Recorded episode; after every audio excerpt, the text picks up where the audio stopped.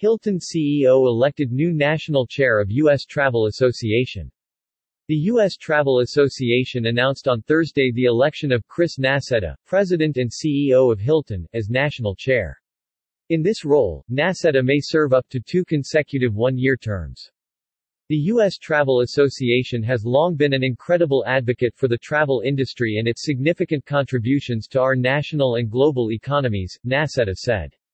I'm honored to represent our industry in this capacity and collaborate across sectors to advance the many opportunities ahead of us to create seamless, secure and efficient end-to-end travel experiences.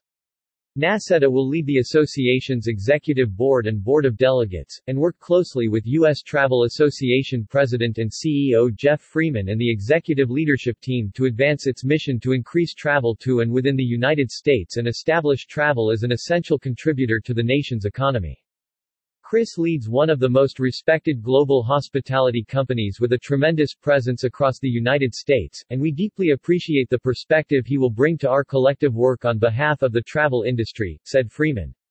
We look forward to working with Chris as our national chair and also extend sincere thanks to our outgoing chair Christine Duffy for her outstanding contributions and leadership. Nassetta succeeds Christine Duffy, president of Carnival Cruise Line, whose term as national chair of U.S. Travel has concluded.